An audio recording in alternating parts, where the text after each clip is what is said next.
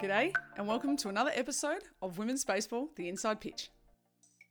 Over the past couple of seasons of this podcast, we've been chatting to a lot of the great players in the sport who've made a name for themselves in the modern era, which began in around 2000.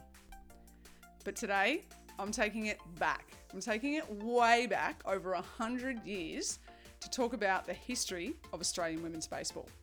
In this epic episode, it is a long one, so make sure you hit the bathroom and get a cup of tea. I talk with Australian baseball history enthusiast Tanith Harley, who takes us through the origins of Australian women's baseball, which date back to 1909. Tanith will also take us through a full rundown of the 1934 All Australian Women's Baseball Interstate Series held in Sydney, which is officially the first ever Australian Women's Baseball Championships. We'll go through the teams, the players, the uniforms, the equipment, and a game by game recap. So I hope you enjoy this episode of Women's Baseball The Inside Pitch. Okay, we're here for another episode of Women's Baseball The Inside Pitch. And my guest today, I'm look, I'm really excited about every guest that comes onto this show. But this is someone who we've actually never met. Um, we've never played with each other, we've never played against each other, and it's kind of for all my friends listening to this podcast, they're probably just going to absolutely shriek when I say this. It's like I'm talking to myself. So this podcast could go for about five hours because this is really exciting. So welcome, Tanith Harley. Hi, thank you so much for having me. It's my pleasure to have you on the show. I am so excited. You're on the show because you look. I like to think I know a lot about women's baseball, and I do. I have a lot in my brain. I have a lot in my house. I have a lot in my computer, and I'm always trying to find someone to talk to. And then we stumbled across each other, and I thought I knew everything about women's baseball, and I was wrong. I think we, I think we complement each other very well. I have the earlier stuff, and you have all the later stuff. So I think between us, I think we've um yeah we've got a good knowledge going on. We have had a, quite a few chats about this, and we're so excited about putting this together. And we've got like a little script, and we've got like everything going. This could be this could be chaos. Like if you've seriously tuned in. We, I think if you let us run, yeah, we would just keep going. yeah, this could be like a ten-part podcast series that I think we're just going to put in. So if this if this says five hours in the start of it, look, yeah, you've you've yeah. you've downloaded it. Good luck. You introduced me to the fact that there the history of Australian women's baseball goes well, well, well, well before what I thought it did, which was mid '90s in Victoria, 2001, the first Australian team, and and the era that I've played in and then here you are throwing me photos and just sending me dozens of pictures of stuff in the 1920s, 1909, 1930s. There's who are you? So that's my first question. Who are you? Yeah, where are you talking to us from? Okay, so I am in Newcastle at the moment in New South Wales. I am originally from Canberra, which is where my love for baseball started. Um, oh, with the bushies. Um, the old Canberra Bushrangers, which I spent every single waking moment out at their games. Nice. Trying to, I, I claim it as my first job, but I pretty much um, just was at the merchandise stand helping out, um, helping up set up the field. I just wanted to be there. So, um, yeah, grew up in Canberra, played t ball, played baseball like so many kids, I think in the early 90s, late 80s did.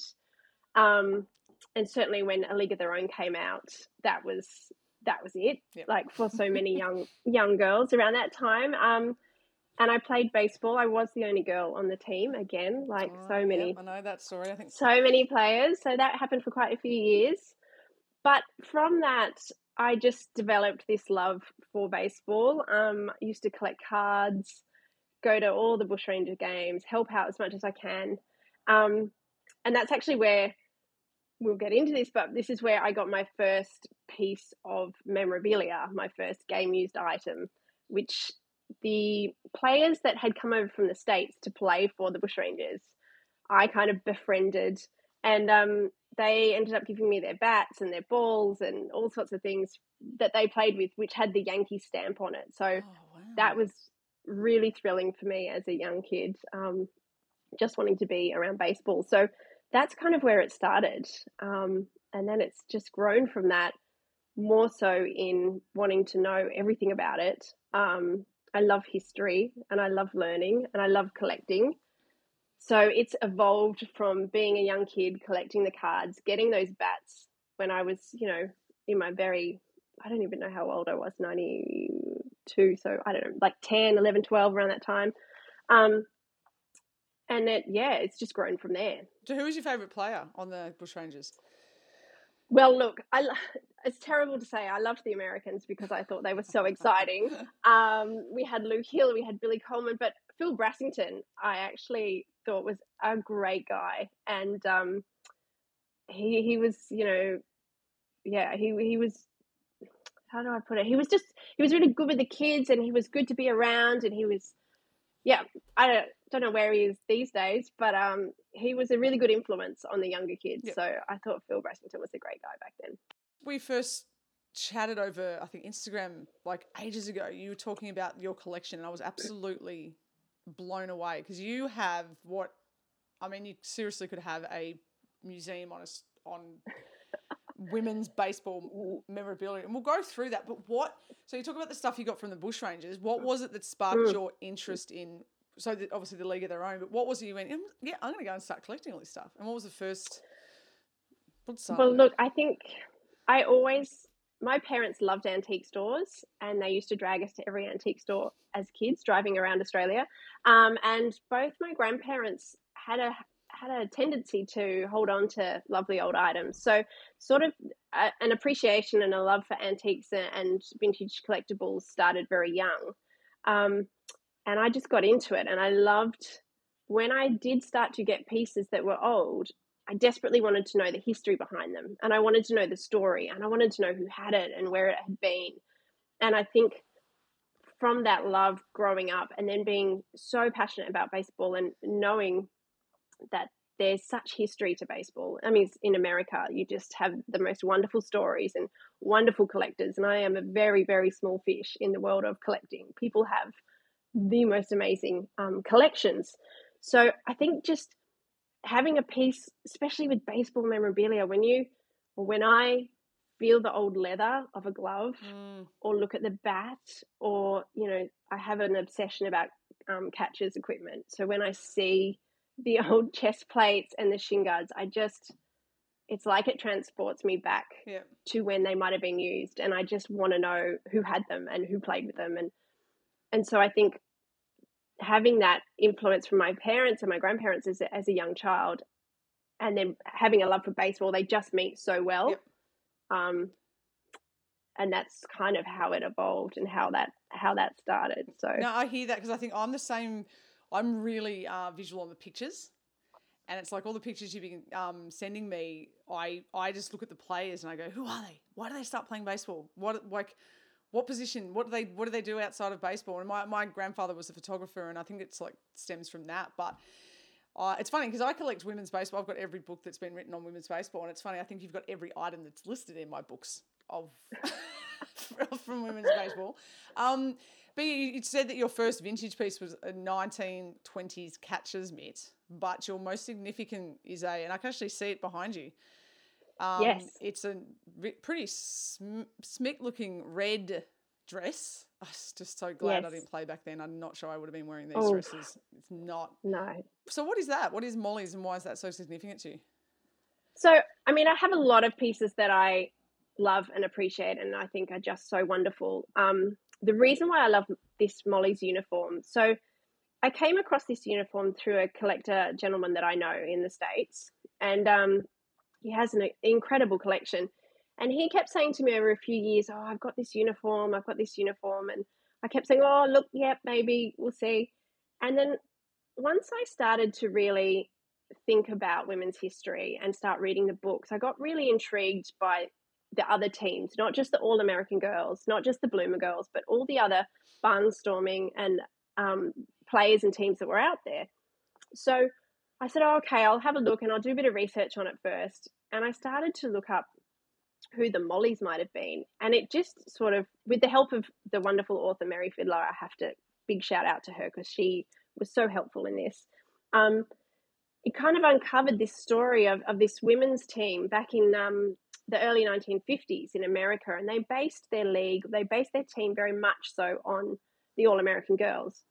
And they were a barnstorming team in Hagerstown and they started to travel around America and play just men's team. They were a fully female team, and they played only men's team. And they had a lot of women actually from the All American Girls that came in. Um, and just from actually uncovering this information, and, and there was a, there was a very very small amount of information out there. Um, when I googled, I think one image or one document came up. So to be able to look into that, and it took months and months and months, all the way through COVID lockdowns and back surgeries and all sorts of things. Um, it was, it really opened up the world of research and researching women's baseball for me. Yep. And so I ended up buying this uniform, and it's the same style, the same design as the All American Girls. Um, and it just, for me, it represents how much women's baseball there was and how much there is out there and so much more to learn and find and discover and research. So the reason that's the reason why I love it because it it opened up this opportunity mm. to find out more and and to bring the story. So I wrote an article, a short history article, and I submitted it to the SABR and the International Women's Baseball um, Center conference they have um, for women in baseball so I sent it into that and, you know, had some great feedback and have shared it with members of the collecting community and, and people all around.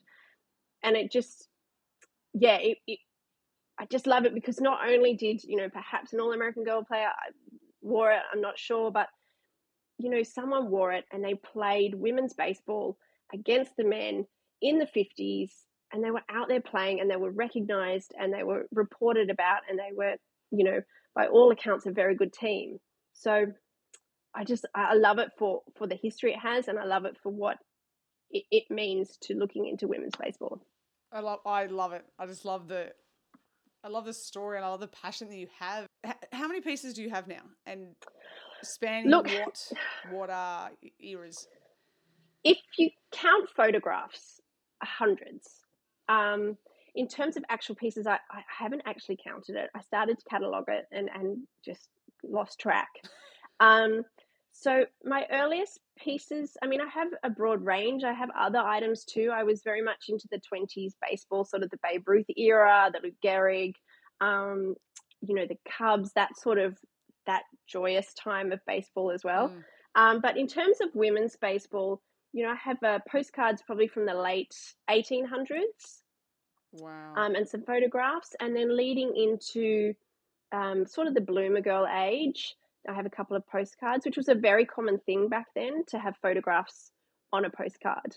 Um, so I have a few of them, and then we sort of move into the 30s. Um, I have a lot of softball items as well, and I think that's really important because so many of those women did play softball and mm, baseball, mm, and they crossed over. And there were some really great players and great teams in in the softball um, era as well. So going 30s, and then we kind of get into the All American Girls, which was such a significant point of collecting for me and something I was so wanting to be part of. And but also to when I've come across, say, a collection of photos and maybe a seller has tried to break them up and sell them off, I very much try to keep them together. Yep and keep the collection together just so that we can preserve them, so we can look after them, so that we can document them, and then eventually they can go to the right museum. Yep. Which is what I would like to do eventually with most of my collection.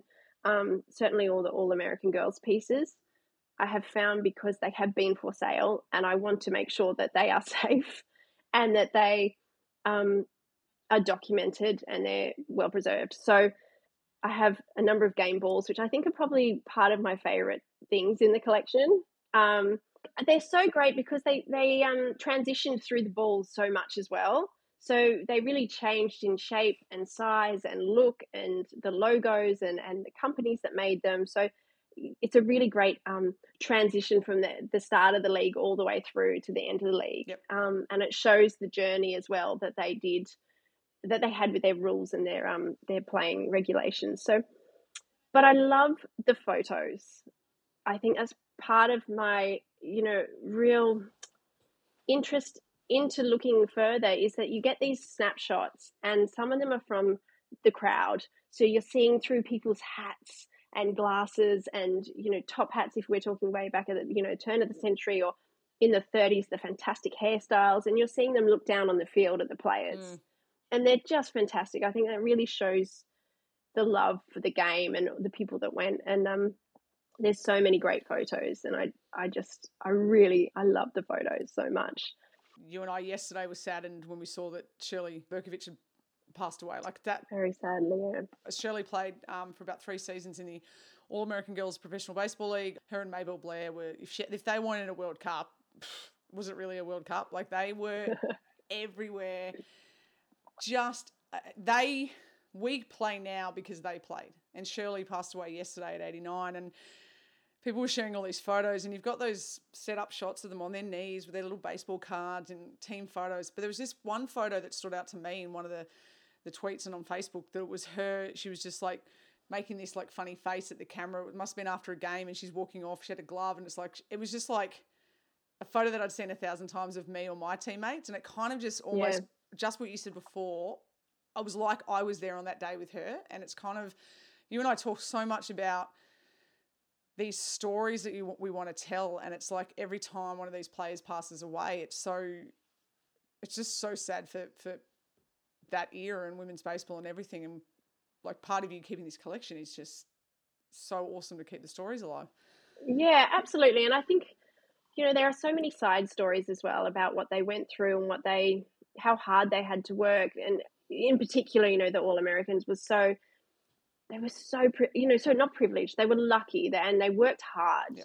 They worked really hard to get where they were and they were well deserving. And I think we are so lucky as the, you know, generations along that we have all this history and all this knowledge and, the people that work for the association, um, you know, Merrie Fidler and, and Carol Sheldon and the others, they have the most amazing knowledge.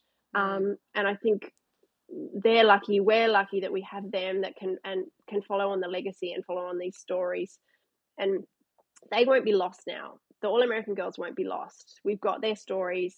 They've influenced generations to come. Um, and I think it's, that's so wonderful. But it's all this sort of the other the teams around them and the other women that got to play. Yeah. That are that we are losing those stories. Um, so if I could spend every waking moment looking them up and researching them, and I know there are so many people out there doing that, I think I think we just need to have like a collective, um, yeah, storybook for um, all the things we find. The International Women's Baseball Centre are trying to get a place of their own. They're trying to get that um, museum. Do you think that you would um, provide some of your items? And I understand. Can you talk to us? You you've been providing for the new TV show for like for anyone that doesn't know there. There's a new League of Our Own t-shirt, TV show coming. I mean, I'm just like, hurry up! I want to see it. But you're yes. you're like giving stuff to the TV show. This is the kind of level of stuff that you've got. Like, yeah. So, I mean, that was that kind of came to me by chance. Actually, there's there's a great um a great gentleman called Stephen Keeman who runs a um, baseball collective um, website and Facebook page, and and it's a great community on there. I've met some wonderful, wonderful people and collectors, and he reached out to say that the prop buyer for the show was looking for some women's catchers gear and wanted to know more about the equipment they used. And early on, when I started to get interested in researching stuff, one of my side passions was trying to work out what equipment they used in the All American Girls League. Yep. Um, I was really interested to know if they played with baseball gloves or softball gloves, if they were provided the catcher's gear or if they had to go out and buy them themselves.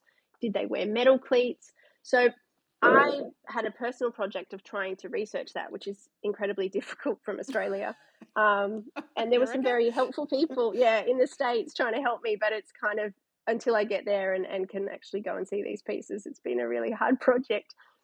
But anyway, so he, um, the prop buyer reached out and we had a number of conversations by email about what equipment they used, what bats they used, and I was trying to give him a good timeline of the catcher's gear that they would have had um, because it did change over the years.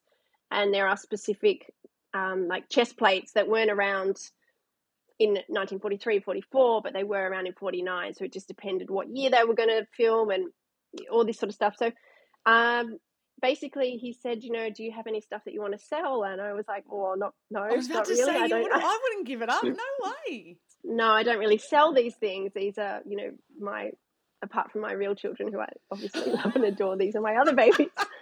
so, um, I did end up. I did have one um, chest protector, which was actually a really, really good one um, in New York with, with my dear friend. So I said, look, if you're if you're really in need, you can you can have this one. So I had that one sent off to him, and which is great because it was really it was um really specific to the time period that they were going to film.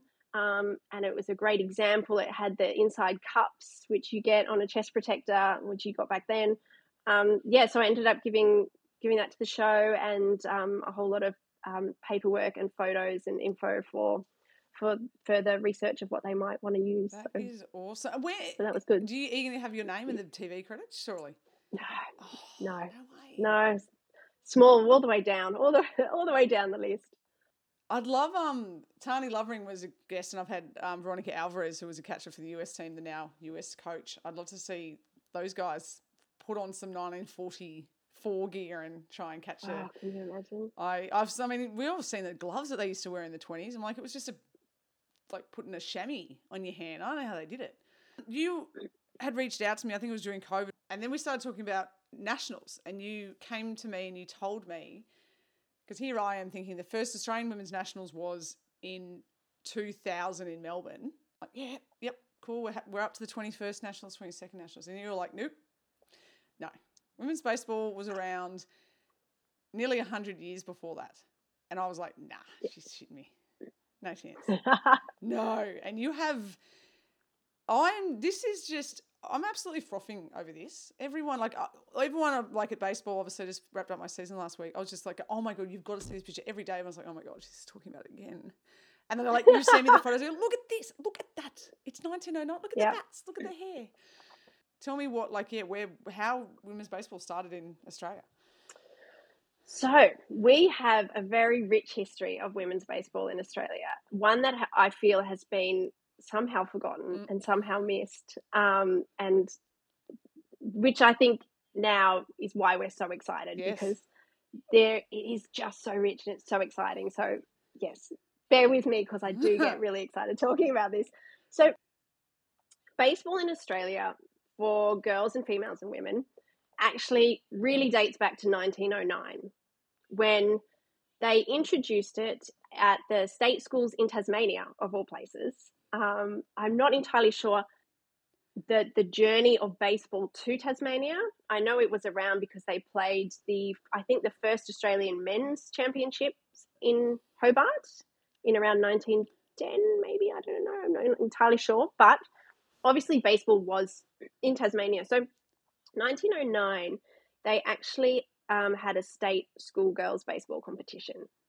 And so that actually carried on for many, many years. Um, they it was really popular. Quite a number of schools played it.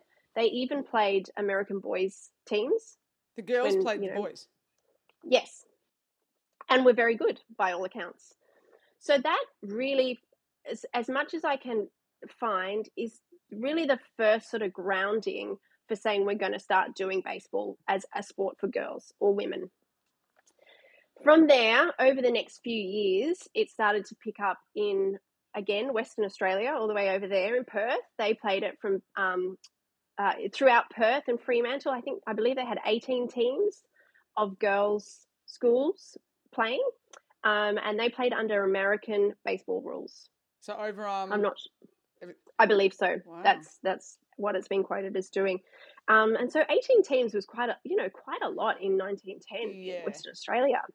Um, and so that again is another strong foundation in, in the opposite side of the country.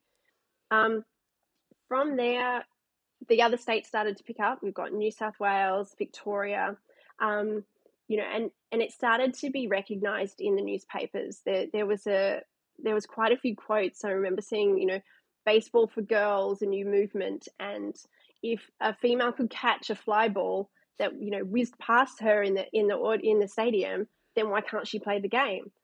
So it was starting to be recognized really early on, sort of um, you know 1914, 1915.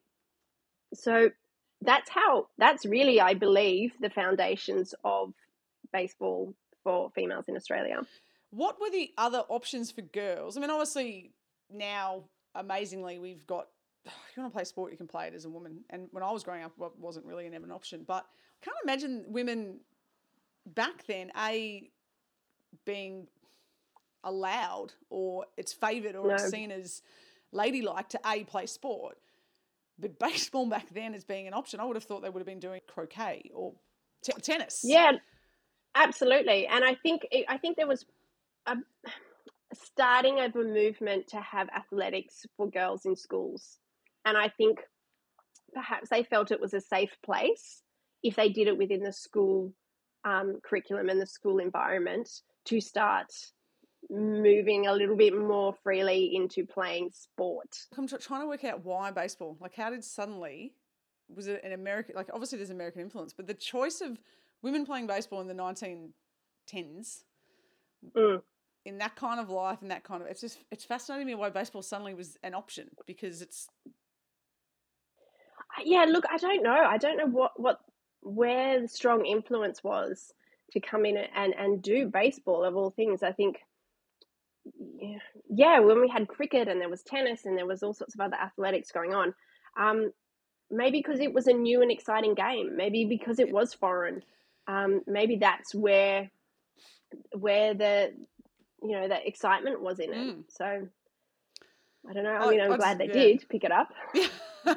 no, it's fascinating, and and then like in the late nineteen like nineteen like 15, 1970, 17, it hit Victoria, and then it started a massive tournament in called the Austin Cup, which basically was this. Tell me about that. So, um, around 1915, 1916 in Victoria, they created a girls' public school association baseball competition, which basically, again, was all um, schools across Greater Melbourne, and they battled it out each year for the Austin Cup trophy. And this started, I've been in touch with the lovely uh, um, archivist at the school, and she has been really great and sending me all their documents and photos. And they have folders, just these glorious folders of each year who played in the team, who they played against, what the weather was like, um, and how they played. And they really, it really started a, a strong movement in Victoria and the Geelong Church of England um, Girls Grammar School won the the Austin Cup for at least ten years straight, and um, I think this was really important um, standing in in Victoria because they produced some really great women baseball players later on, and so we're we're talking you know 1917 they started um, to win and they played baseball. They you know they, they had baseball bats, they had baseball gloves. It wasn't a large softball; they had a baseball what their actual rules of playing, I'm not entirely sure. Um, that's still something to be looked into. But yeah, it was a really great, great competition and great tournament, and it went well into the 1940s. Um, so I think that's really where Victorian baseball for women started. That's amazing. And we think it was 1994, 95 when Grant Weir, who was the first Victorian coach, first Australian coach, he's now on the board of Baseball Victoria, played for Australia at the Olympics in men's baseball. He started a league in here in, in Melbourne, which is now I think Victoria would have to have the longest continuing women's baseball competition in the world um, at nearly 30 years.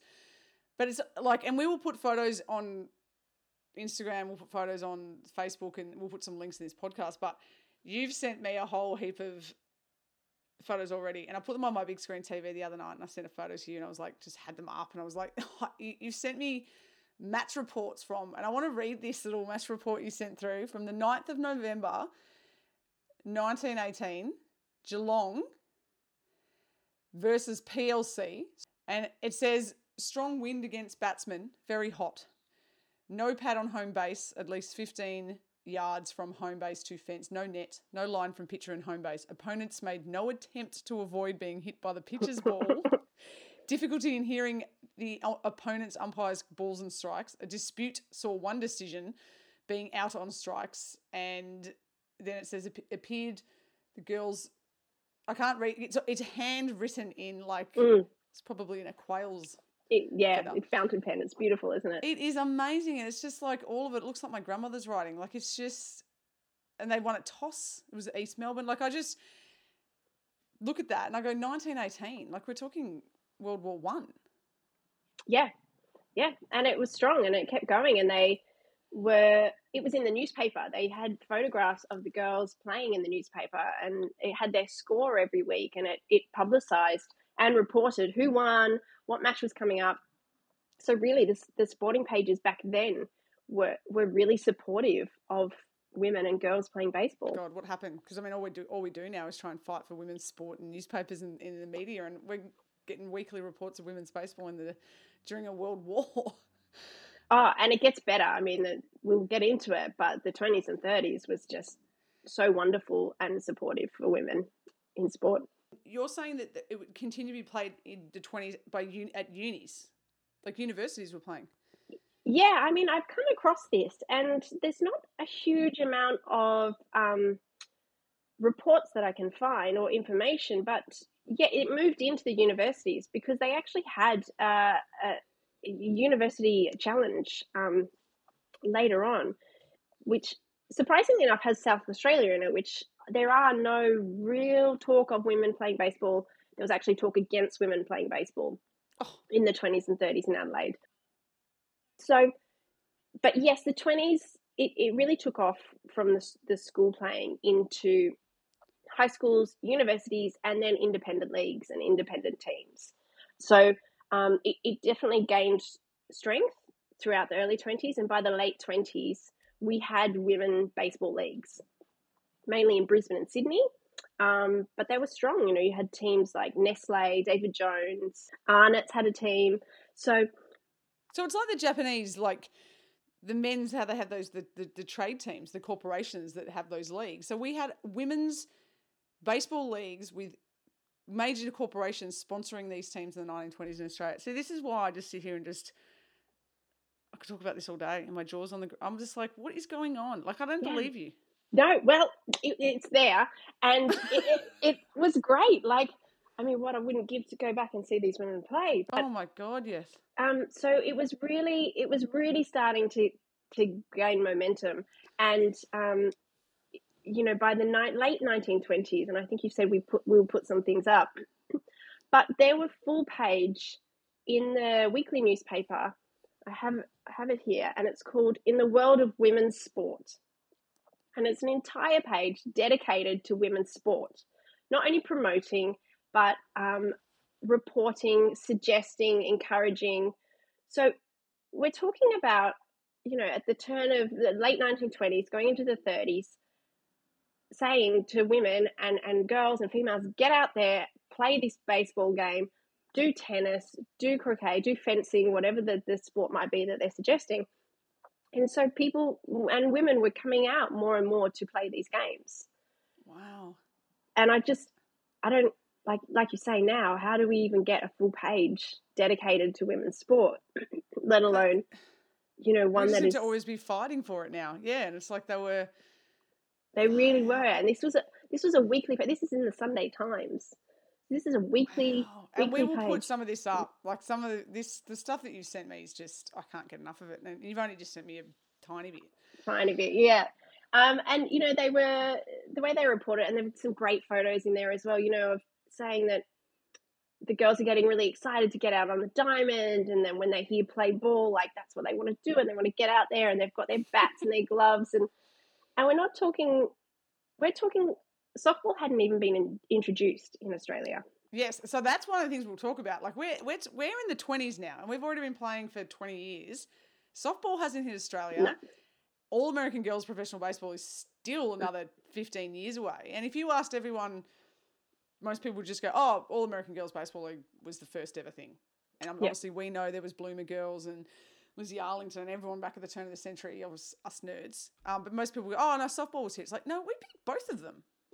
No, we yeah, absolutely, and we had a really strong women's baseball league or leagues in Australia. the three main states that it was really really strong in initially, the, the founding states were were Queensland, Victoria, and New South Wales.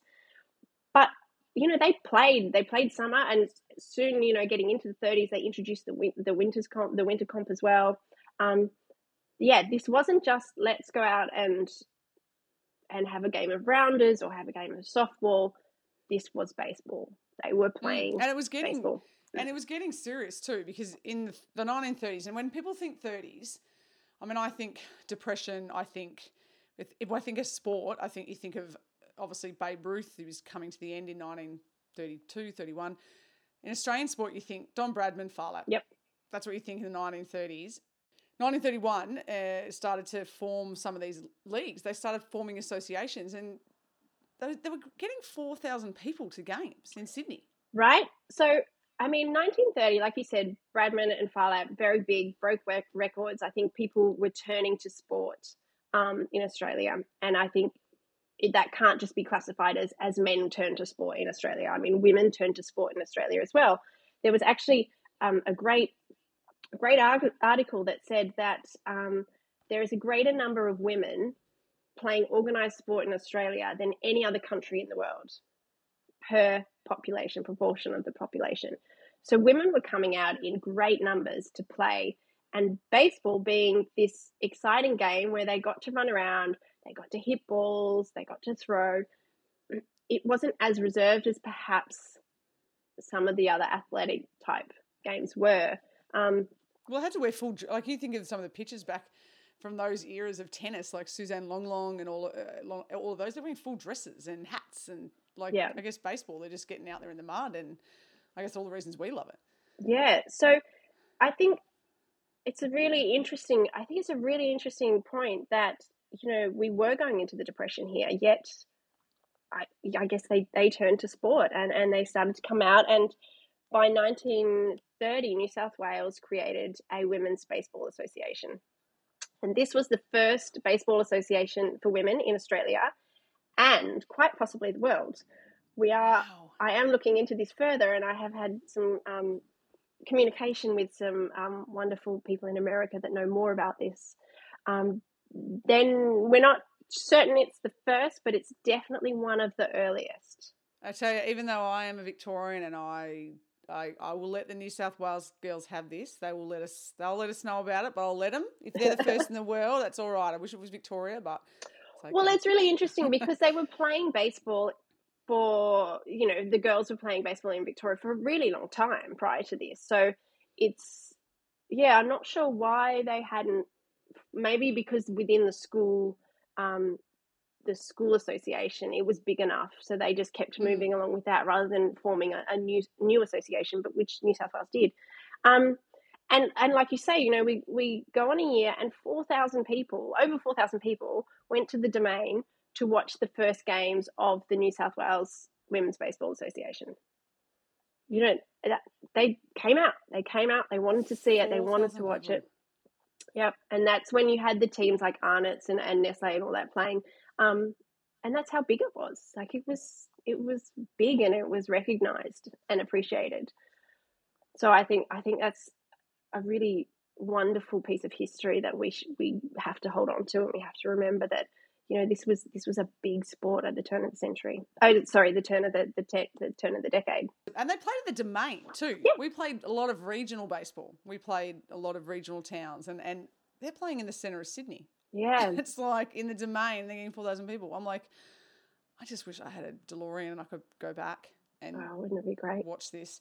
But like we see 1931 Queensland Women's Baseball yep. Association, the 1933 Victorian Women's Baseball Association. I'd love to meet the people on those boards. I'm on a board now. I'd love to have seen those women. Like I'd imagine it just would have been run by women, like the Country Women's Association. You wouldn't mess with them, I reckon. And it and it was. And this is a really great fact about women's baseball in Australia was that they really wanted to be self managed by women. They wanted this to be wholeheartedly women's baseball associations. So they had secretaries, presidents, coaches. They ended up um, training coaches, um, umpires. They they set new um, umpire training so that women could umpire the games as well. Um, wow. Chaperoned by women. It yeah, it was just it was all about the independence of women and being strong and and playing baseball and being able to manage baseball and manage interstate tours and travel and mm. so yeah i think that's a really important point to to point out with that. And obviously, the, the women got it done because, like, you think 1931, 33, just a couple of years, and they form, you're forming all the state associations. And then in 1933, all the states got together and had a meeting, and then they formed the All Australian Women's Baseball Association. So we're like 1933. It, I mean, my history's again, it's not great, but we're in the height of the depression. We're in a depression period. Yeah, very and they're much just so. going, we're just not, we're just taking over Australia with women's, women's baseball. Yeah. Yeah, so they met in 1933. There was um, a couple of interstate competitions in 1933. Um, one in Queensland where New South Wales went there, and then one in Victoria where New South Wales went there. So not all three states didn't meet um, to play against each other. They had two separate competitions. But through those competitions, they met to have a meeting with the discussion to form one body to govern women's baseball in Australia. And so they had that meeting, they, they drafted up some ideas and, and plans um, with the view that in 1934 they would hold the first Australian women's baseball competition or series or nationals or um, so yeah and that's how much it grew in just a few years. So then by 1934 um, April 16 which is the date I've got in my head uh, drilled in my head was the day that they agreed and formed the association, All Australian Women's, which, you know, by all accounts, the newspaper reports it as history being made. Um, and I think that's really significant, significant, and I think that's fantastic. Um, so, yes, they formed the association um, with the following days to have the um, the championship series. See, so this we were all wrong. The 2000 championships that Victoria won at Altona. Yep. No, got to go back. Go back. Go back to the black and white photos. This on blo- so 1934, the first Australian Women's Baseball Championships. So- we're going to go through this this national, and I think the fascinating thing with these are so we're recording this, and we're well, I don't know why I'm looking at my watch, but 10 days away from uh, roughly from the 2022 Australian Women's National Championships that are going to be held in Adelaide.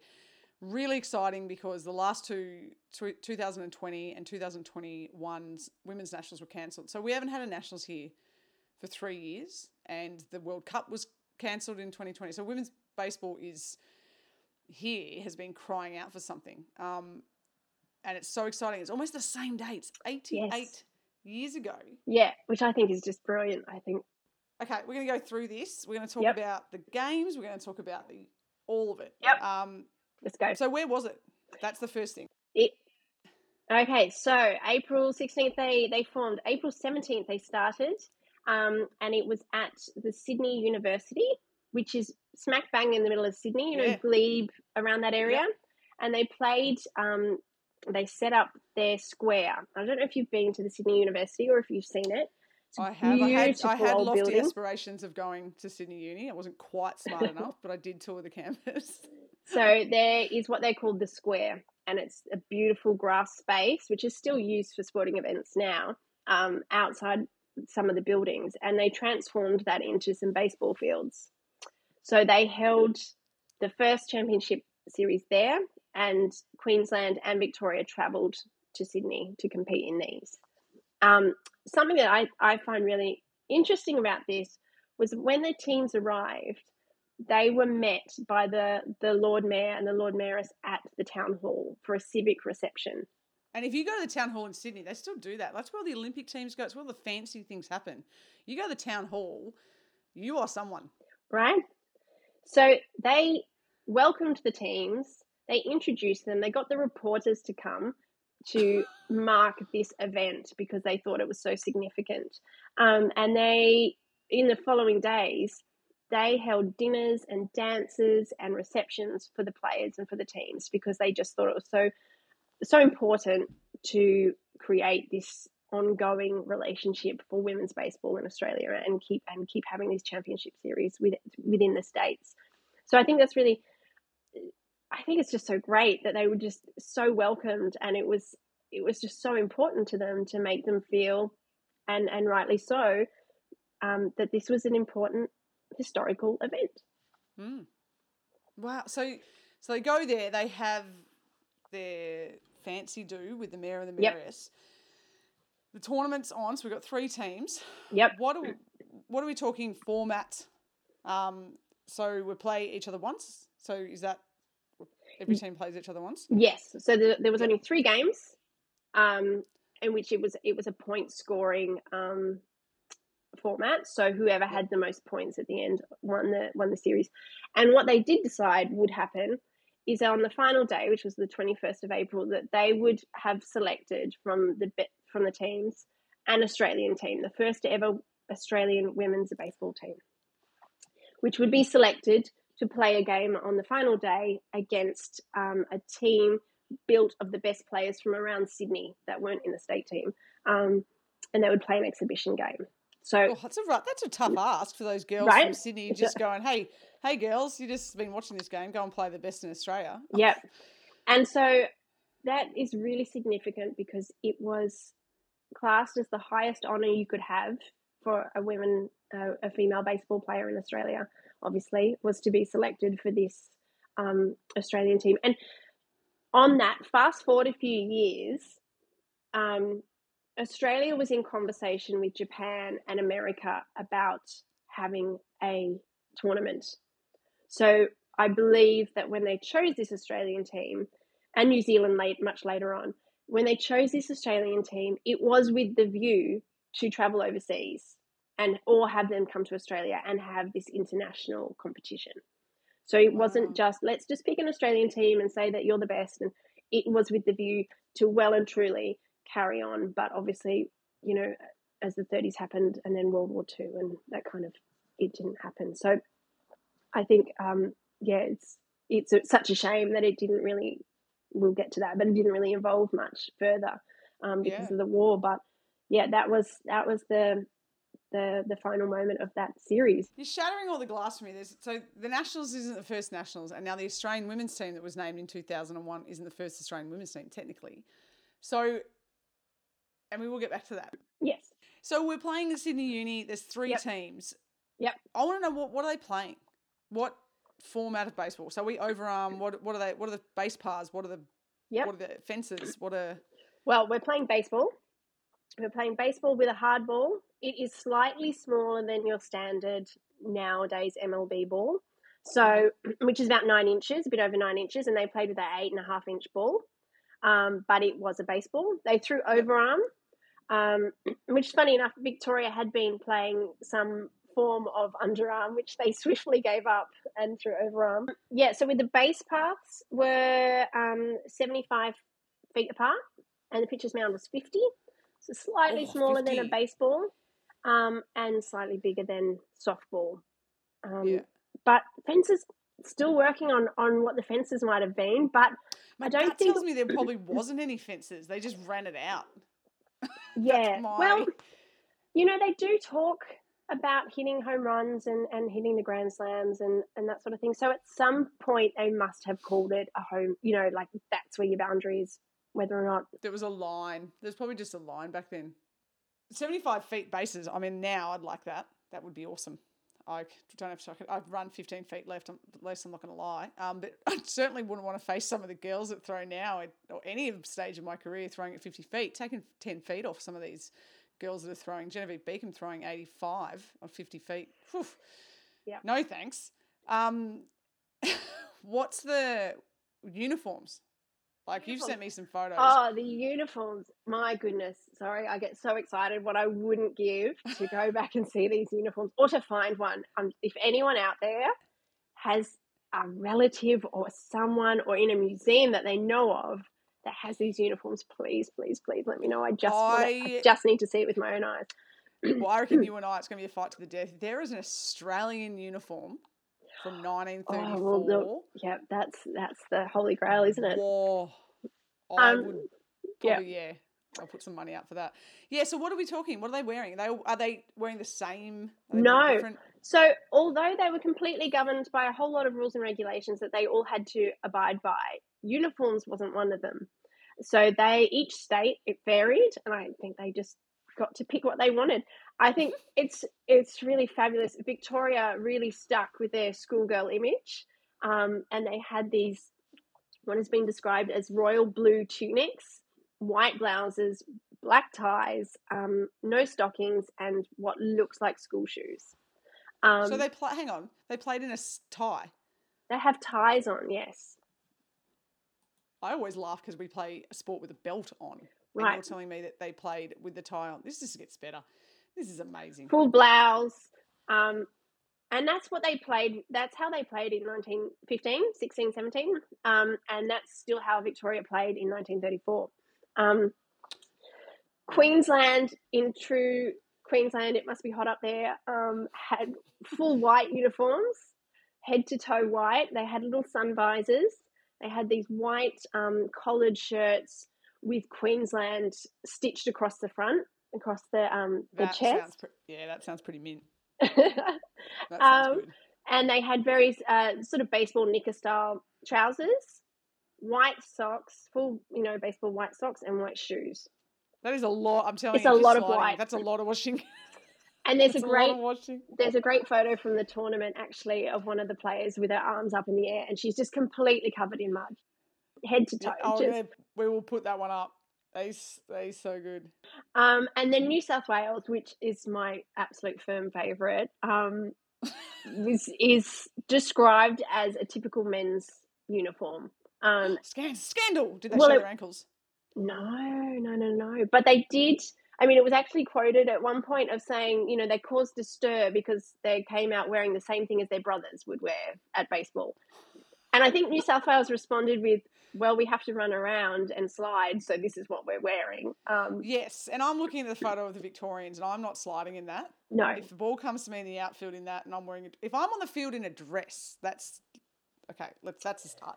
But I'm Um, not sliding in that. No, well, funny enough, a lot of the images I've seen is the Victorians slide head first or hands first, not legs first. That's well, that's Yeah. sidebar sidebar topic. But so the New South Wales had um, great like baggy green type caps with New South Wales So cool. stitched across the front. I think some of the artifacts that I've seen in the museum of you know later baseball um, caps and um, cricket caps are all very similar. Mm. So I would assume that it's very much like the baggy green. They had um, collared shirts, like a baseball jersey with New South Wales stitched across the front. They had um, like knicker, baseball knicker trousers, baseball socks, and what looked like cleats on. So they had a real baseball looking uniform. So yeah, it did vary from state to state. Um, and like you say, I wouldn't have wanted to play in Victor- Victoria's. No, I feel like I'm just uh, Victoria's is we're not looking good, and we always joke baseball's ninety percent looking good, and as you get older, the percentage goes higher. I can tell you now, but it's always mm. like you want the everything has to match. It's always about the swag. I mean, Yeah. want to play baseball, but the Yeah. swag, and I'm just like Victoria's. What are you doing? I. It is a tunic. It is a flat tunic. I mean, It granted tunic. though, it's- I could imagine that would have been well. They- They've got bare legs. It's probably a bit cold in Melbourne playing with that. I don't know what's going on. Come on, Victoria. I know, but New South Wales, I tell you, just they look the part. So New South Wales and Queensland look fantastic. Um, so we've got three teams, some looking awesome, some looking okay. Um, who Yep. are these teams? Who are these people? okay, how long have you got? Because once I start talking about these women, I get really, really into it and really passionate. My laptop's plugged in and the battery's not going to run out. So Right. how long have the listeners got to listen to this? Is more the um the patience to listen to us t- ramble on about women's baseball. Yeah. Great. So before we get into the games, I'll talk a little bit about the teams because I think it's it's in, it's great to know who we're talking about when we get to the games and the things that Mm. happen in the game. Yes. Um, so New South Wales had a team of 12 players. Uh, their captain was Kath Drennan, who, by all accounts, um, has been classified as an ex- excellent player, exceptional player, a great batter. She also coached the team. Um, so she knew the game inside out, had been playing back in the 20s, and then she continued to play for quite a few years. Um, and she was the captain of the Arnott's team, which was a really good team back then and won quite a lot, and um, played second base. But yeah, really strong player, probably an older player um, to some of the younger girls, but yeah, a very strong sh- player. what shoe you talking? What shoe you talking to? well, look, those older players now. yeah, no, but you and I are the same age. That's fine. um, So yeah, she that New South Wales was captained by by Catherine, and, and and that's an important name because I think some of these players, all these players, deserve the recognition they deserve. But I think some of some players in particular are really important and and really deserve to be known. Um, there is a there is a funny fact about her, but um, like we say, we don't know if it if it's so PC nowadays. But I think I've heard a few players being described in in a similar way. But she was actually called Phar Lap, had uh, got called Phar Lap because she galloped around the bases so quickly. Now, there's been other quotes that I've read suggesting that these women were so fast they were like racehorses. So ah. it's not. I know it's a bit of a.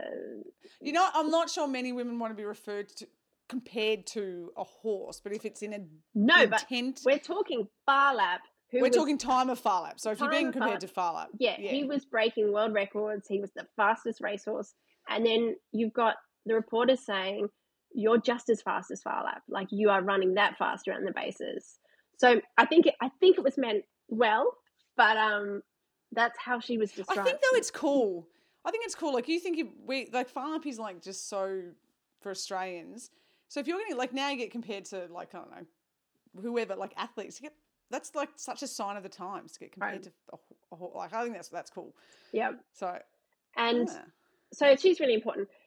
We can't not talk about New South Wales without talking about Molly Flaherty. So, cricket fans and uh, terms of history and of Australian cricket will know of Molly. She was an Australian cricketer, Test cricketer. She was actually um, believed to be the first women fast bowler. Um, she was nicknamed the Demon, and she played between cricket and baseball and um, she was exceptional. I just everything that has been written about her just says that she was unhittable. She's the finest pitcher in Australia. She just no one can hit her. Um, she's a marvel. The the the the you know the the quotes for her just go on and on and the praise for her. So she was she a lefty or righty, and what was she I'm just assuming she threw the ball fast. Fast, uh, right-handed, I believe, um, and played for Australia in the cricket from the early 30s all the way through to 1950. Actually, there's a great story about her in 1950 coming back and playing Test cricket, and the first ball that she bowled actually snapped the bail. So she was superb. Sure. So we have. Yeah, I'm not sure. I'm not sure I'm facing her on a 50 feet. No, right? I'm I'm uh, nah, I'm subbing out. I'm um, so so she was part of the New South Wales squad. So already with just those two players, you know, there was a strong caliber of, players. So they're looking good, and they've got a chick that's breaking bails in cricket. Right. So yeah, yeah, yeah. Okay. So they're at the moment uh, they're on they're top of my odds. Yep. So we've got New South Wales, um, and then we've got Victoria, and I'll try to to keep it reasonably short. But you can't talk about women's baseball in Australia for that generation and that era without talking about Betty and Gwen Hornibrook. The, their names are just even right worth it. Betty and Gwen. Like they're automatically my favourite. So Victoria had eleven players. They also came with a chaperone. Um, Betty was there. So Betty and Gwen were twins. They actually started playing back in 1927 for Geelong. So that that previous girls competition that we talked about in in Melbourne, they were part of that, and they played for the Geelong Girls um, Grammar School from 1927 up until you know the 30s, and this carried on. This carried on as we get um, through the 30s up until 1940. A lot of the Victorian players came from those schools, and it, that's quite recognised. So Betty and Gwen, Betty and Gwen, I just you know, their family have been really delightful in helping me um, try and research them a little bit further. Um, they were the superstars of women's baseball back in the day. And as early as 1929, they were recognised and photographed and put in the newspaper as not only baseball twins, but these two players that were very, very good.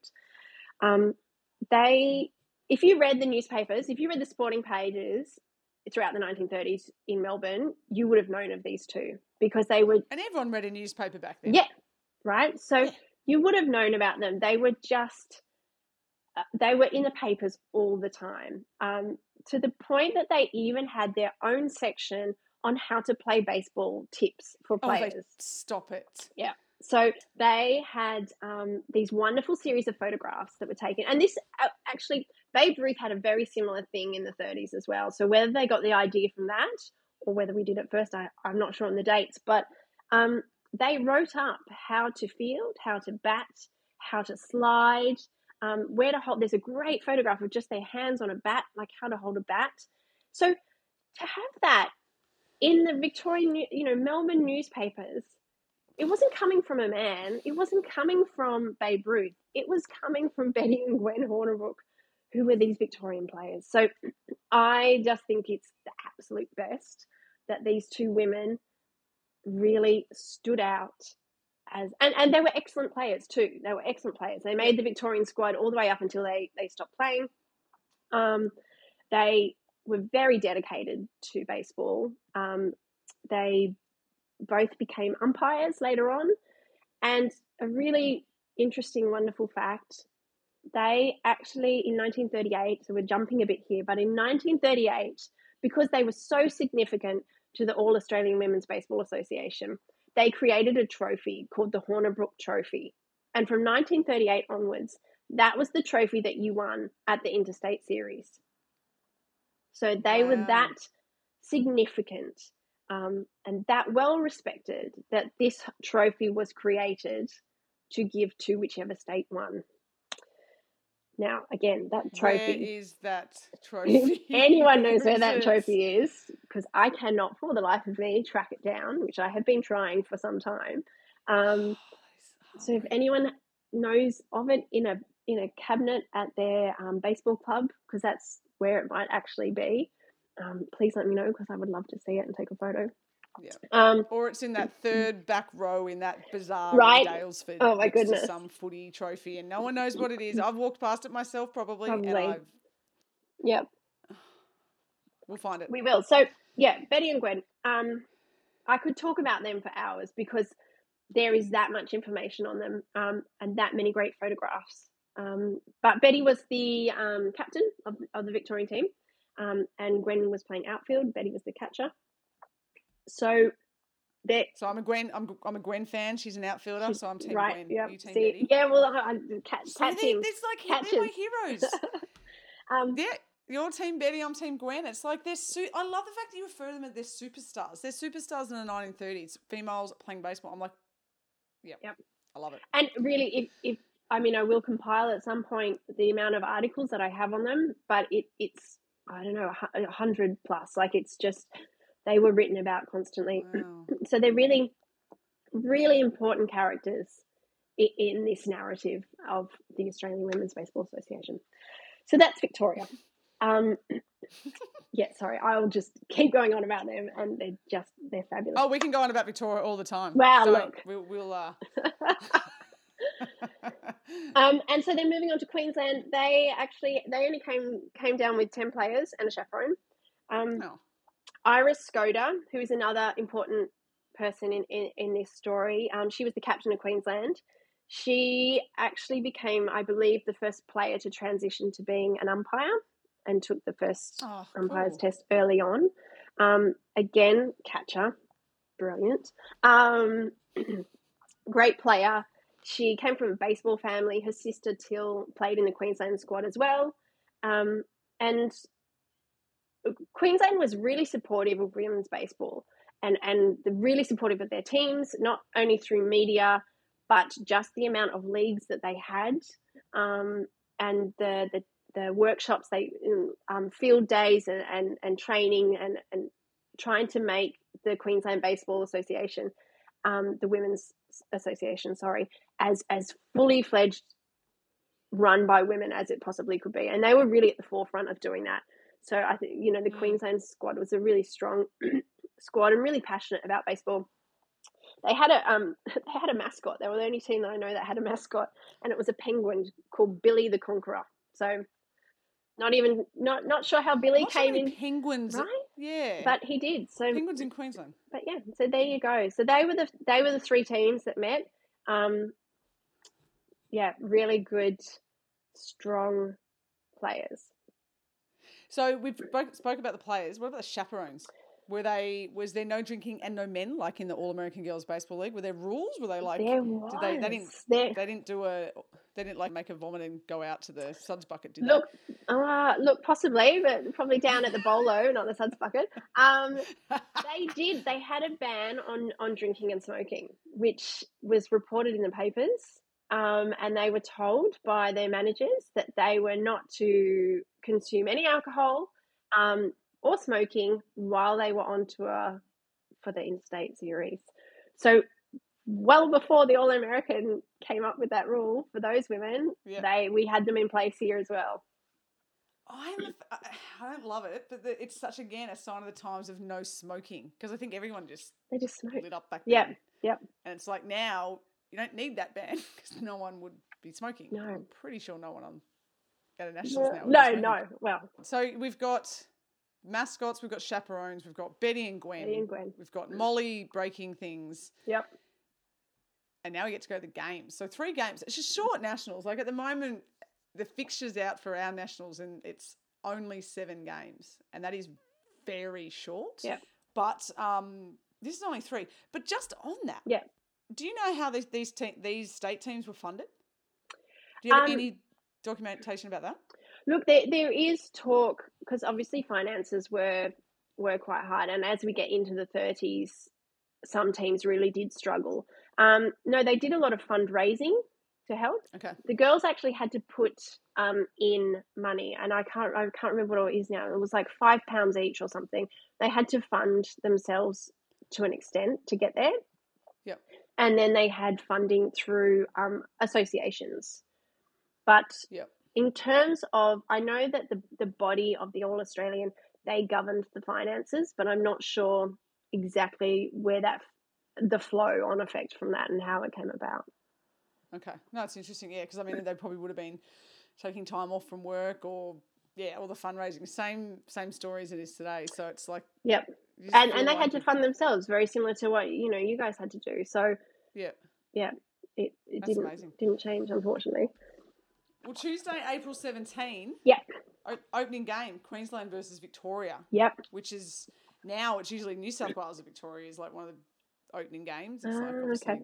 dominate because New South Wales and, and Victoria have dominated the current modern era nationals. WA's won a couple, um, and Victoria's won a lot, and New South Wales has won some. So it's yeah, it's always sort of like a classic first game. It's going to be one of the first games of our 2022 nationals. But we've got Queensland versus Vic. Yep. Vic gets up. Woo! Um, 13-3. They do. They do. Um, look, I Victoria, yeah, was was a much stronger team. Um, they actually had to pitch over overarm for the first time for them in this in this size of, of playing. Um, so even with that, they they still, you know, they were still to three runs. a much um, more dominant team. Um, the players such as Be- um, Bessie Smith, she was a pitcher. She actually pitched six scoreless innings, so that's why she kept them to three runs. So she was, So she's six scoreless innings, and she's just gone, hey, I'm just going to throw overarm now and not throw underarm. yeah, yeah. That's fair effort. and the funny thing about that was the catcher, the Victorian catcher, prior to this, only wore a face mask and a mitt, and um, after the first game, swiftly put on full catcher's Oh. gear. so Of course she, of course she did. Yeah, yeah, no, there was no mucking around there. She she got it straight on. Um, a grand slam was hit, which was the first one by um, Annie McCauley from Victoria. So you know, it would have been a really good game. I, I wish I wish I could have seen it because um, Again, you know, I'd love good I'd love pitching, to- grand slams. Um, you know, second base, you know, double plays. It, it was yeah a good a good game of baseball. And what, well, one thing that we've actually skipped over is what were the length of the games, Oh, innings wise? nine innings, full nine innings. Yes, and this is very remiss of us to not. We don't play nine innings now. We play at a World Cup nationals. We play seven. So you're saying first nationals nine thirty four. They're playing nine. Yep, nine innings, full nine innings. Yep, and they went to it every game. Oh, actually, one game I think they, they stopped short because there was a big thumping. So um, yeah, Oh, Full nine my, innings. like, seriously, what are we doing now? These are my heroes. We need to be getting nine innings. Get out there. that's Um, it. Yeah, so nine innings. Victoria 13 3. Yep. Go the Blues. They're up one. Wednesday, we're up one, and now New South Wales versus Vic. Yep. But yeah, New South Wales gets us here 15 5. They do. Rainy day. Um, but for um, New South Wales, they had a very young pitcher called Eve Bond, and she was only 17. So they had her into pitch, um, and she opened by striking out the first two Victorians, which. Um, Okay, I don't, I'm not Team Eve. She's striking out Victoria's. so um, she started off really well, and then they brought Molly in, who then I think um, I could think they couldn't hit, couldn't hit Molly, so um, couldn't hit off Molly. So really, New South Wales was really dominant in that game. Um, Mm. There were some home runs. There's talking about you know um, Toppy Howe, one of the players, getting a three bagger, which I just love the way they they describe that. Toppy Howe getting a three bagger. I think that that Right. sentence is yeah. Isn't it brilliant? Yeah. Um, and again, you know, led by Kath Drennan, which in every game of New South Wales that you read about, she's mentioned as kind of leading the way and being so strong and supporting her team. And um, so New South Wales, yeah, we're, we're really strong, played well. Unfortunately, just knocked the Victorians off. And I think there's there's a great photo, and I, I believe it to be to be Molly um, in full stretch, about to pitch, and it's just it's great. You know, you just see the strength coming through, and she's, you know, they're in there, they're in there playing, and it, it's really yeah, they're really great pictures. So, so that was um, game two, New South Wales up. So we won. Victoria's got to win- win. New South Wales has got to win. So now we're down to New South Wales versus Queensland. Game three, they've they've won again. So damn it, it's Victoria. Yes. New South Wales are New now. South Wales have won Oh, the I first I- ever Australian um, women's championship, and you know, you know that I don't have to publish this episode because if I publish this episode now, all these New South Wales girls are going to be like, "Ah, we actually won the first one. Yeah, they did. They did. Was strong. I think they were just a little bit shocked by, but I'm going to say the overarm because you know Victoria had been playing baseball for a long time, so they had they had the strength there. But yeah, look, Mm. it was um, it was a great game. It it was, you know, there was great headlines about that being you know one of the best exhibitions of baseball that people had seen. Um, Wow. and quite a few people came out. I don't know the exact number, but it, it was there were quite a lot of spectate spectators watching that one. Um, and Molly yet again unplayable, finest pitcher in Australia, unhittable. Um, so really, really strong game from New South from New South Wales to win the championship. Congratulate. You know what? They were the best. This just proves our point. They were the best dressed and they win their first nationals. See, Victoria, you turn up in your tunics. Right? This is that's what's going to happen. Yeah, you can't play in tunics when you No. when you You look good, you play good, you feel good, you look good, you play good. Congratulations, New South Wales. 1934. Or, so are we, is it the All Australian Women's Baseball Championships? What was the official title of the tournament? the um the All Australian Women's Baseball Association Interstate Series. Interstate Series. Okay. Yes. So New South Wales Or championship- champions. Yeah, look, they, they there was a number of sort of ways it was um, talked about and, and, and called, but essentially, yeah. So that that was the, that was the series, and, and and it was a good one by all accounts. I wish I wish we could see it. Oh my God. Surely there's got to be like this old vision that there's no sound and they're running really fast and it's just I like. know. Well, they filmed Phar Lap, so surely they filmed this. But um, Okay, that's if that happens, we're going to put a video podcast of us commentating watching that. oh, that would be good. We've celebrated New South Wales. Do we know what did they do on? Did they have another town hall? Did the girls hit up the local? Like I know what the end of nationals last night of nationals is. It's one of the best nights going around. They're better when you win? I can tell you. Are there any reports of what they? They, I believe they got taken to a restaurant which was above the now gone Theatre Royal in Sydney, right near where Central Station is. There used to be a beautiful old theatre, and me coming from theatre, I can't believe I have forgotten the name of it. That's really dreadful. Um, but yes, they got taken to a dinner there and treated to a lovely dinner, and it was a restaurant which is long gone. I believe it was a seafood restaurant. um, which had quite a history to it actually as well. So yeah, they got treated to a night out. So they've had their seafood dinner. It's fantastic, and then Australian team. Live. Australian team. I mean, Australian team. Australian. Yes, it's got. There's just got to be something like first Australian team. They they're playing, so they're obviously baseball Australian team. Yeah. Uh, so we're going to go through the team. Um, yeah. Where and again we go back to or we go forward to because we're times warping at the moment. We yeah current Australian women's baseball era. Um, first Australian team was selected in 2001 um, and went mm-hmm. to the first World Series in um, in Canada. Women's World Series was held for a few years. 2004, first Women's Baseball World Cup. There has now been um, a Women's Baseball World Cup every year through to 2018, and 2020 got cancelled due to COVID. So, first Australian team that was announced. Grant Weir selected the team, and Victoria had won the previous nationals. 18 of the 20 were Victorians. Wow. 18. And there were two players, obviously not Victorian. We had two teenagers, Christina Creppold from WA and Renee Stromaitis from New South Wales. They were both very young, very two of the best players I've ever played with and against. So, yes, we go back in time now. 1934, first Australian team. I see seven New South Wales. Yes. One Queensland, four Vic. Yeah, and I think I think that's interesting because I feel like Victoria probably had a very strong team.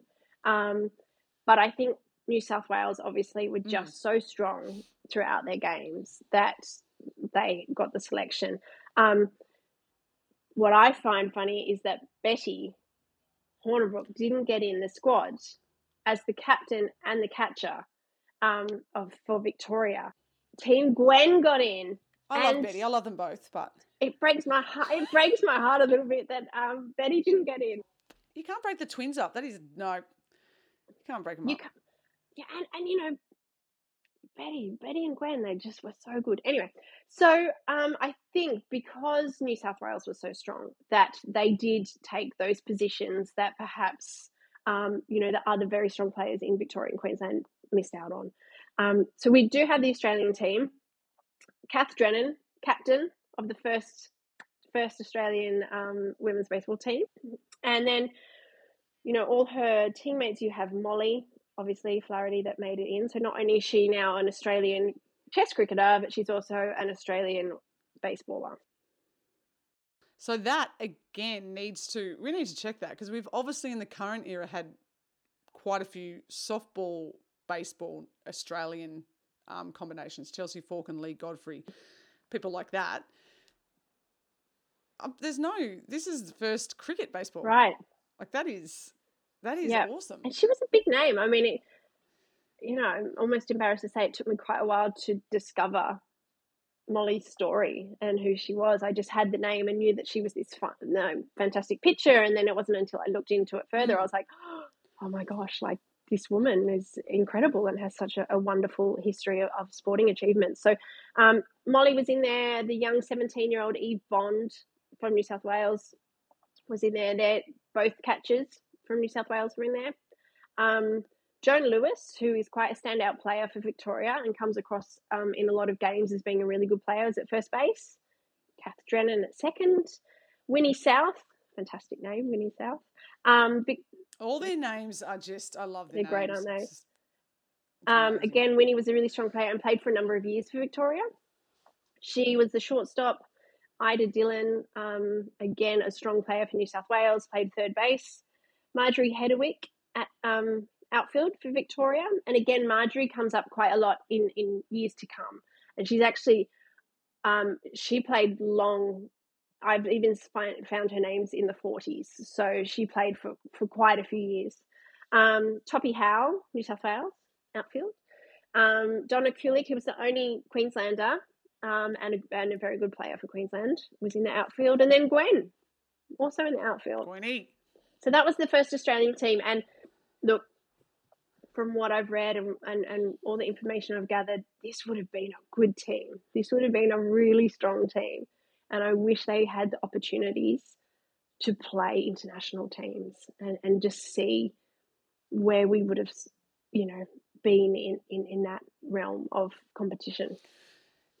Yeah, and it's it's funny you say like there was discussions with I think New Zealand fascinates yeah. me because I'm pretty sure the women's baseball scene over there is non-existent. Yeah, so that was or it's that was at the end of the 30s. That then. was actually booked in and planned, and then the war happened, and they postponed it. So that that was um yeah, by all accounts, going to happen. Uh, that was penciled in. So yeah, that's a shame that didn't happen. But um, America and Japan certainly, you know, prior to the war, we still had really good relationship with Japan, and they were strong. They had a strong women's baseball association over there or teams, and um, and same with America. So we, well, the Australian Association did what they could um, throughout the years to try and encourage that competition. So at these nationals, obviously the day after, uh, a couple of days after the um, nationals is over, and they've had their seafood, they've named their team. This team actually played a game. Yes. They've played. We talked, touched on it at the start of the podcast, but they made up a play, a team made up of the best players from Sydney. Yes. So probably a bit of a uh, ability gap there. Like, yeah, and I think that's interesting that they didn't play a combination of um, New South Wales, Victoria, Queensland that was that was not selected. A, an A B team would make sense. So, um, and whether this was a way to encourage greater Sydney playing, whether it was to get more um, publicity, I'm not entirely sure, but that's how it went about. They had a team called the Metropolis, um, and unfortunately, they just couldn't stand up to the to the Australian girls. Um, so let me guess, Molly's on the mound. Molly's Molly's on the mound. Molly's on the mound. Uh, four scoreless innings. Molly pitched, um, and that's really they just. I think at one point they talk about her her pitches dropping, so they get to the plate and they drop, and the girls just can't can't hit them. So. Oh, great! So she's throwing heat and she's throwing like change ups and yep. curves. She's she's all over it. So yeah, Molly was a standout. Um, Kath Drennan was a standout. Winnie South was a standout, and Joan Lewis. Those players come up a lot when they talk about this final game, um, and just Australia really kind of whitewashed uh, the other time. The other team, they didn't really have a chance, unfortunately. I was, they didn't have. A, I don't think they had a chance before they started. But no, that's um, that's awesome. And so technically, while the and we'll get on to there was some nationals held 1930 so the first one in 1934 36 37 38 39 40 so it went into a couple of years of second world war um, the second world war but there were no more australian teams selected so that's what so is that the only team and is like the is that the only game the australian team ever played that that i'm aware of so there was a an agreement made that they would not choose, they would not select an Australian side unless there was all states competing. And unfortunately, as the 30s went on, various teams, mainly in New South Wales, just didn't have the funding and couldn't compete. But however, in 1938, they did have all three teams. And by that point, they had also invited WA to come over, which again they couldn't get the money. Oh. But there were there were invitations to other states to form a you know to come under the umbrella of the association. Um, so I don't know why. Um, that is something that I'm continuing to look into as to why they only played that one game, why they weren't selected in 38. Um, but as far as I'm aware, that's the one game that the Australian women's baseball team played in 1934. Wow. Yeah. Like it's so it's so amazing. Like just that there, there was one game. It's so disappointing yeah. that there was only one game. Yeah.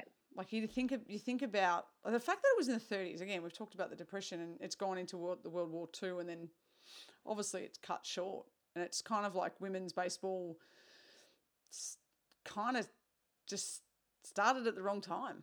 You know, if had the depression not sort of hit, so and I think New South Wales really struggled being in Sydney and the depression hitting really hard there, and um, yeah, you know, if the war hadn't have happened, where would this be? because there's some of the associations were still around in the 40s and they kind of pop up again in the late 40s um, a couple of games here and there but baseball was strong and even with the introduction of softball in 1939 in australia from what I can tell, it was the Women's Baseball Associations that introduced softball um, and brought these exhibition games to Australia so that young girls could play it in school and it could be a safe game for them to play in school so that then they could transition into baseball.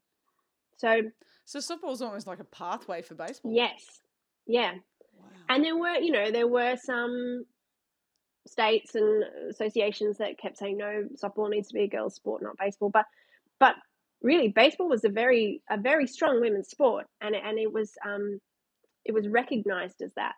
So it wasn't mm. pushed mm. out because of softball. Um, it, it it it found its demise because of the war. So had the war not happened, I mean, obviously, yeah, uh, it would be really interesting to see where the leagues and the associations and those players would have been and, and, and how far we would have got. And because that's the thing, you say that that's propped up some of the players' names and some of the associations were still going in the 40s. Mm. So after World War II finished in 44, what then happened in the 50s? Was it the softball that took over in the 50s? Yep. Was it Australia for a woman in the 1950s? I'm I not sure it would have been great. No, and you know there was, I think there was some sort of transition between the end of the war and going into the fifties where women weren't expected to do the things that they had previously done. Um, yeah. And without sort of getting into the politics of it, I think there were things that softball has to be a, a girls' game now. Like that's what women should be playing. It's gentler on you. It's easier on you. Um, with no disrespect to softball at all, it's a fantastic game. Of course, no, it's fantastic. They're um, it's legit. So, yeah, I don't, I don't really know why it, it didn't take back up because there were so many people playing it. I mean, there were so many women playing it in the 30s and the 20s. Um, it maybe just that that generation of women got older and the younger girls were playing softball and weren't there wasn't mm, that that influence to to transition to baseball and and have these women because by that point they'd probably got married had kids moved away. Um yeah so yeah it's it's a shame that it didn't continue and i don't really know what at what point it was like no we're not going to do baseball anymore. Wow so, do you have any records of? Because so you look at that late forties and it, and it, and we'll talk about the All American Girls in a minute, but the fifties through to the mid nineties. That's a long period long. of time. That's yeah, fifty years. Yeah, and when when I do my research into these things and I type in certain things and I look up certain things, there's there's not a lot. There was the the New South Wales um, Association was around again a bit later on, and the Victorian one certainly was. Um, and there were some summer competitions and some winter competitions, both in the late 40s and early 50s, but not to any extent. And perhaps they were bigger, but they were not reported. So in the 30s and the 20s, it was in the newspaper every every every day there was a game. It was in the newspaper, and then the score was in the newspaper the next day, and it, it, every week there was a write up. So it's possible that these competitions continued. We just don't know about them because they stopped talking about them. Um, mm. Well, definitely in mid nineties when the Victorian Baseball Association then started, that was that was the first of its kind, right? Because it's they just they just put a call out to all the clubs and said who wants to put a team in. We won't charge you. They just expected maybe I don't know five to ten teams. They only like fifty, and that's where the Victorian League started, and then after that, all like obviously New South Wales, and we've obviously got leagues in every single city now. Which I kind of think about whether or not just it kind of mirrored what was going on in America, because obviously the American um, women were actually banned. It was actually written in they couldn't play Major League Base Major yeah. League Baseball, and they voided contracts um, of women. Um, and then obviously there was nothing through to. I mean, when obviously would know the Silver Bullets and obviously Ila Borders and people like that in the 90s. So it's kind of like we just, women's baseball kind of was nothing for 50 years. Like it's just. Yeah, it just dropped off. It just dropped off. And I think that's when I started to read about this, I was so blown away that it was so big here. you know, I would have expected that perhaps we played it along with, you know, playing cricket and playing tennis and all the other sports that, that women, you know, did. But to see, especially when you see the the photos, this was so big and so regarded, um, and so many players across the states. There was just so many players. Um, so it's you know kind of like you, it blew my mind to, to know that we had this this really strong association going on for you know before even before the Australian women's you know a good 10 years of of older women playing or you know women playing. And then prior to that so many young girls across Australia in Tasmania in WA in in, in Sydney in, in Melbourne playing baseball. Um, so it's a shame that it it it dropped from that from you know. And to be entrenched in schools is like a dream. Right? Like to be uh, women's baseball competitions in schools. I mean, Japan has the in high schools. It's one of the reasons they're so right. good. Not just the numbers that they have, but but I still got a question for you. So the nationals through to 1940, obviously the war's on, and that's the whole reason that the All American Girls Professional Baseball League starts. Yep. Over in 19 in the 1940s. Any Australians did they play? Did they try to play? Did they yeah. What's, Look, I would love to explore that further. Um, I know that you know later on in the, the World War II here there was a lot of young brides um, that moved to America. So there is every possibility that one of those young women that moved to the states um, played. But you know that's a very good question, and I can imagine that Carol Sheldon will probably know the answer to that one. Um, but I don't know. I don't know if there is an Australian was. I don't know if there was an Australian playing. Um, I know that that Betty and Gwen travelled to um, England at one point, and again, which was reported in the newspaper that these twins were going on holiday and that they were going to talk about baseball when they go over to England. Um, so I know that you know they were trying to promote it, they were talking about it, but yeah, in the states, I don't know. Don't know.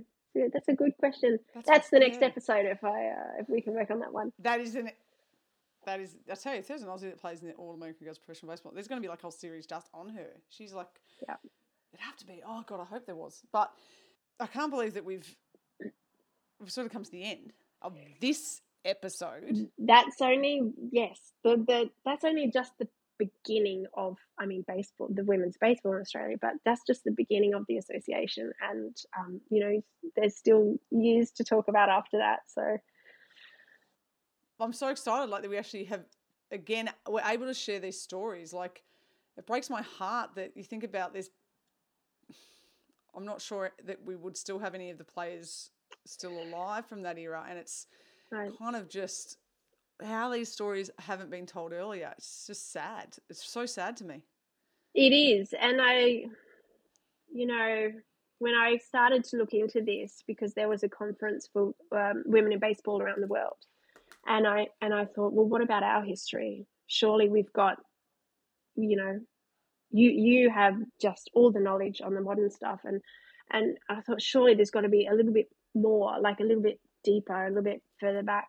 Um, and I, it appears that a lot of this hasn't been told, and it appears that you know, although some you know that people did know that there was an association formed and stuff, but the stories of these players, um, it seems like they haven't been told before. So I'm so thrilled that we are getting an opportunity to bring them to life again. But I don't imagine that any of the players would still be with us, unfortunately. Um, and maybe some of them have journals, and maybe some of them told stories to their children or relatives or friends that you know hopefully somewhere along the grapevine um, this might you know get some get some memories out and get some stories out because mm. they should be recognized and and like all women baseball players in Australia they should be recognized and they should be told talked about and their stories told and you know if we had a women's baseball hall of fame in Australia that would be the dream. these women along with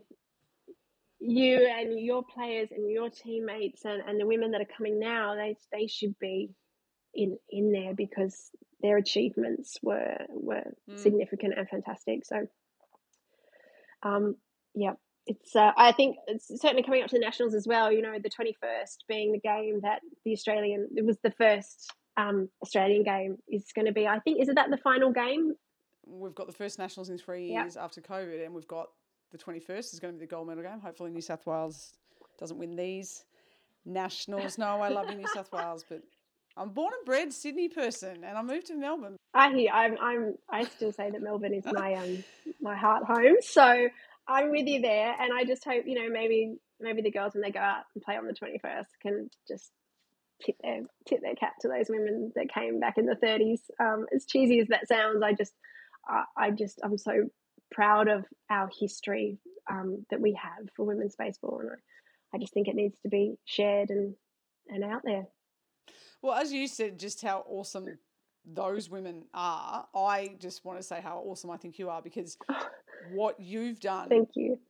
is it's absolutely phenomenal. Uh, you've sent me just a tiny percentage of the stuff that you have, and it's blown me away. I just want you just have to keep sending me stuff. Oh, look, I'm- thank you. I'll talk about it for till I'm blue in the face, and thank you for for engaging this and being as excited about this as I was um, and am. I, every time we sort of have very briefly chatted, we're like, oh, and this and oh, and this, and I think you know other people are going to be like that because this is just such fantastic history, and um, yeah, these women, we just we've got to we've got to find their stories and get them out there, along with your stories and and the stories that are to come, and they just they need to be told. And um, Mm. thank you, I really makes- appreciate that.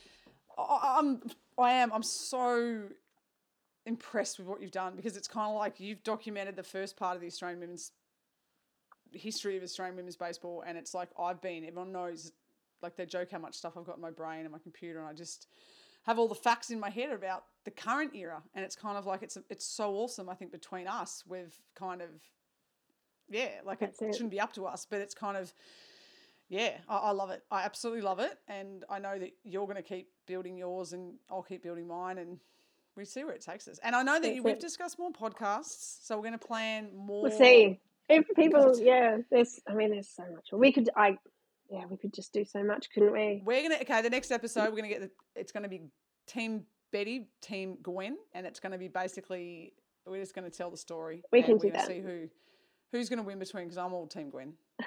Um, oh look, I'm not sure which is which, but I, and I think it's amazing to so to shout out to the family um, that have assisted you there. And again, if there's anyone listening and you know anything about anyone that may have played in any of these, absolutely. even if they're sadly not with us, if they have anything, even if you see maybe in a baseball club i remember seeing many years ago in melbourne you know in a trophy cabinet and they had you know a signed ball or a trophy if if you just happen to see one at a baseball club and it's got a, a female name on it you know just have a look have a look at it. If the name sounds like a name from the 30s, like a Winnie or an Ida or a Gwen, that's it. You know and give- and, and not even up. just the all all australian you know these other competitions that they were in the 20s and 30s they had all their own trophies as well. So that's a whole that's a whole nother story about you know the arnott's winning and the nestle's team winning and they had their their own cups and trophies. So there's there's stuff out there and we're going to find it we're going to we're going to share the stories so We are. And Yeah. again, I'm amazed we actually got the podcast recorded because, in all honesty, it's just kind of like you and I just going, a blah, blah, a blah, blah, a blah. Like, just so excited to talk about this stuff. I'm surprised we actually just didn't talk over the top of each other for two hours. So, pretty good so thank you for listening if anyone is still listening if you are still listening now, you've done well because I like to throw these little things in, because Tani Lovering did a shout out. If you were still listening, she actually came through with the oh she came um, she did Yeah. If there is anything that you would want to give away, I know you don't, but maybe we can come up with something. If you are still listening and you desperately want something at the end of this, message us and we will find something. Know Alright. what it is. yeah i'm sure We we can will- we can find something It'll be a printout of Betty and Gwen. It'll be a G- Betty and Gwen's guide to how to hit a baseball. we will. Absolutely. They should have their own book. All right. We'll, we'll do something for sure. Sorry, Yeah. but yeah, no, thank you again. Um, we will definitely be doing another podcast, and I am, yep, I Thank you it. so much for um, sharing this story with me.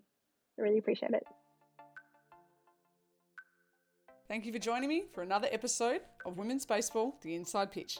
Really hope you liked today's episode, and if it was your first, welcome. Make sure you go back and listen to some of the earlier episodes with some of the great names and stories from women's baseball all around the world. Catch you next time.